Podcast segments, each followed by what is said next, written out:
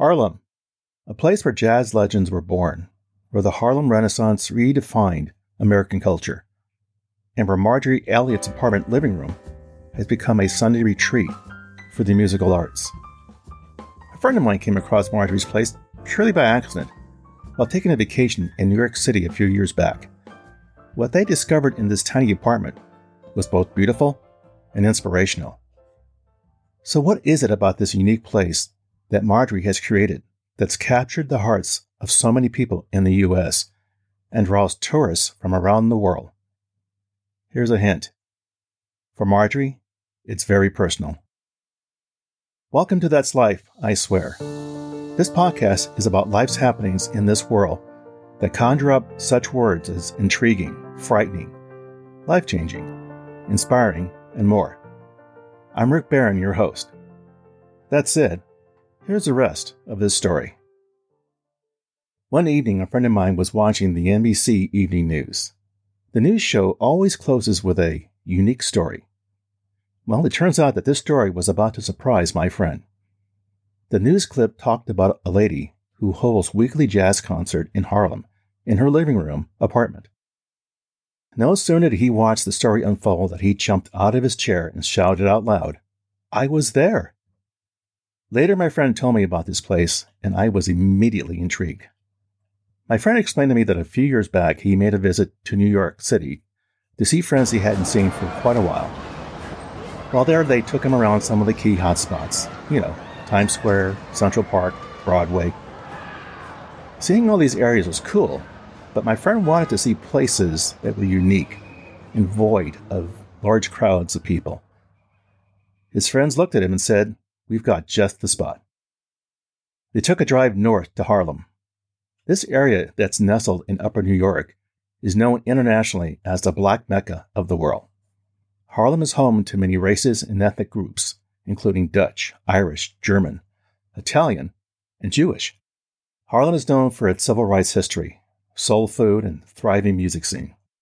Harlem is also attracting a new wave of travelers keen to appreciate the community and the culture of New York's most influential black neighborhood.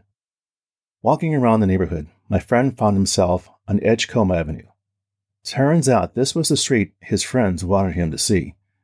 As they were walking, they then stopped in front of an apartment building on 555 Edgecombe Avenue. My friend wasn't sure why they stopped walking, and no sooner did he finish that thought, he heard the reason why they stopped. Jazz music was drifting out of the apartment building, and it was here that my friend would meet Marjorie Eliot. My friend explained the setting to me. Walking up to apartment 3F at St. Frank, you enter a very small apartment. I mean, the living room and kitchen combined was about 15 feet by 12 feet. A quick count showed about 50 chairs were crammed together for guests to sit. Those who didn't get a seat were welcome to stand in the narrow hallway along with people who are already sitting. I mean, we're talking tight quarters here, but the environment in her apartment was very intimate. On the hallway walls are photos of past players who have come to celebrate their instruments that being violin, piano, guitar, trumpet, and more. In addition to that, there was various newspaper clippings of write-ups about Marjorie and her parlor entertainment Harlem over the years. After hearing this story, I jumped into researching more on who Mary Eliot was. I knew investigating Marjorie and her Sunday jazz retreat would be fun for me as I just love jazz.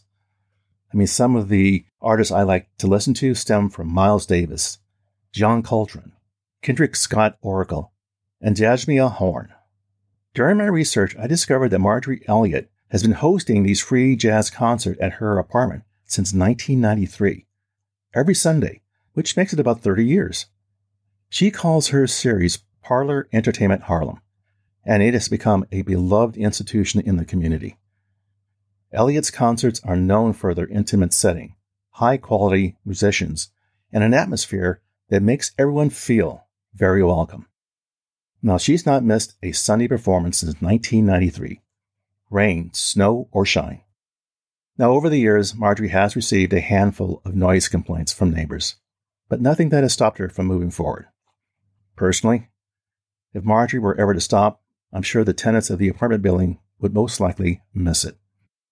Now, Marjorie is very petite with big, wiry red hair, is a long-time Harlem resident, jazz musician, actress, playwright, and teacher.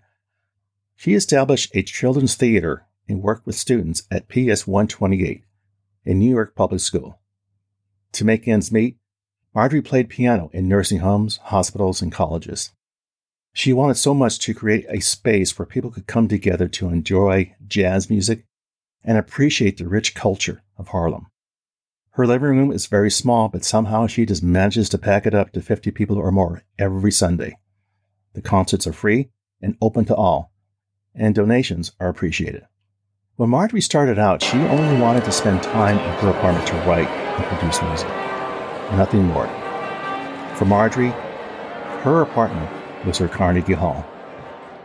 To understand why Marjorie devotes herself to this unique musical undertaking and the story behind her jazz shows, one must dig deep into her background, motivations, and the cultural significance of her living room concerts. Let's take a look at the background. Marjorie Eliot born in 1930, grew up surrounded by the rich cultural heritage of Harlem. As I was surfing through all the information I could find about this lady, I found a very interesting tidbit. Her father, Clarence Williams Jr., was a jazz pianist and composer, while her mother, Ruth Ellington, was a sister of the legendary Duke Ellington. I guess you can see where Marjorie got the good genes for music. As for her motivation to create this unique Sunday music jazz retreat for all to hear every Sunday, was bittersweet inspiration. The musical retreat for jazz musicians was started in the memory of her son Philip, a gifted saxophonist. He passed away in 1992 from kidney failure. Philip died on a Sunday. Marjorie started the program in her son's memory, but also to help deal with the loss and absorb the tears. Now, if Philip's loss wasn't pain enough, she lost two other sons nine years apart. Michael, 47, fell ill with meningitis. His health collapsed and he died in 2006. Alfred died in 2015 due to heart failure. After dealing with the tragic passing of her three sons, Marjorie found comfort in the soothing power of music and decided to share that feeling and healing experience with her community she opened her home to jazz artists, offering them a warm, welcoming space to perform. Her apartment became a sanctuary for artists and enthusiasts alike, reminiscent of the Harlem's Renaissance spirit of artistic expression and community unity. During that span of 23 years dealing with the loss of three sons, one wonders where she found the strength to start her musical retreat and keeps going to this day. The Sunday sessions, in a way, help her deal with the loss every day. I guess you could call her Steel Magnolia. Marjorie's commitment to hosting these two hour jazz concerts every Sunday afternoon is a testament to her enduring passion for music and her dedication to her son's memory. She understands the power of jazz, not just as a genre of music, but as a source of hope, joy, and healing. In a world where music becomes a commercial commodity, Marjorie's parlor jazz serves as a reminder of the pure essence of jazz. Today, people who visit her apartment to listen to Sunday's jazz look around the small apartment and see pictures of the three sons she has lost. In addition, there are various newspaper clippings of write ups about Marjorie and her parlor apartment over the years. There's a history in this apartment without question. Marjorie's concerts have featured some of the biggest names in jazz, including Wynton Marsalis, Branford Marsalis, no relation, and Regina Carter. She also showcases up and coming artists, giving them a platform to perform their music. Eliot is very passionate about supporting young artists, and she believes that Harlem is a great place for them to devote their talent. There's also an annual two day outdoor jazz concert every August at the Morris Jumel Mansion, which is called Jazz at the Mansion, held by Marjorie, which is the oldest building in Manhattan and across the street from where she lives. Over the years, Marjorie's living room concerts have attracted a diverse and loyal audience, including locals, tourists, and even known jazz artists who appreciate the authenticity and the intimacy of the setting. Her commitment to keeping the shows free and open to the public reflects her sincere desire to make jazz accessible to all, regardless of their financial circumstances. In a city where entertainment can be expensive, Marjorie's concerts offer a rare opportunity for people to experience world class jazz without any barriers. Beyond the music itself, Marjorie's parlor jazz concerts have become a symbol of community cohesion and cultural preservation in Harlem. In a neighborhood facing rapid gentrification and the potential of having its historical roots erased, Marjorie Eliot's living room stands as a symbol of resistance. Her home has been a sanctuary for jazz enthusiasts. It's a place where the spirit of the Harlem Renaissance continues to thrive. Marjorie Eliot's Parlor Jazz series is not just about two hours of live music in her apartment living room. It's a celebration of the enduring power of jazz and a tribute to the cultural heritage of Harlem. Her dedication to preserving the essence of this uniquely American art form while also fostering a sense of community is nothing short of inspirational. So, why does this story matter? Eliot says she hosts the concerts because she loves jazz music and she wants to share it with others. She also believes that music can bring people together and create a sense of community. She said, and I quote, I want to create a space where people can come together and enjoy good music, regardless of their background or social economic status. End quote. In my book, for me, it's a moment in time you can't miss. It's two hours that will take you away from thinking about what's happening in our cockamamie world.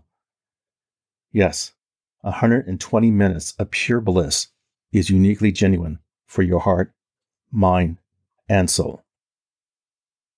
What can we learn from this story? What's the takeaway?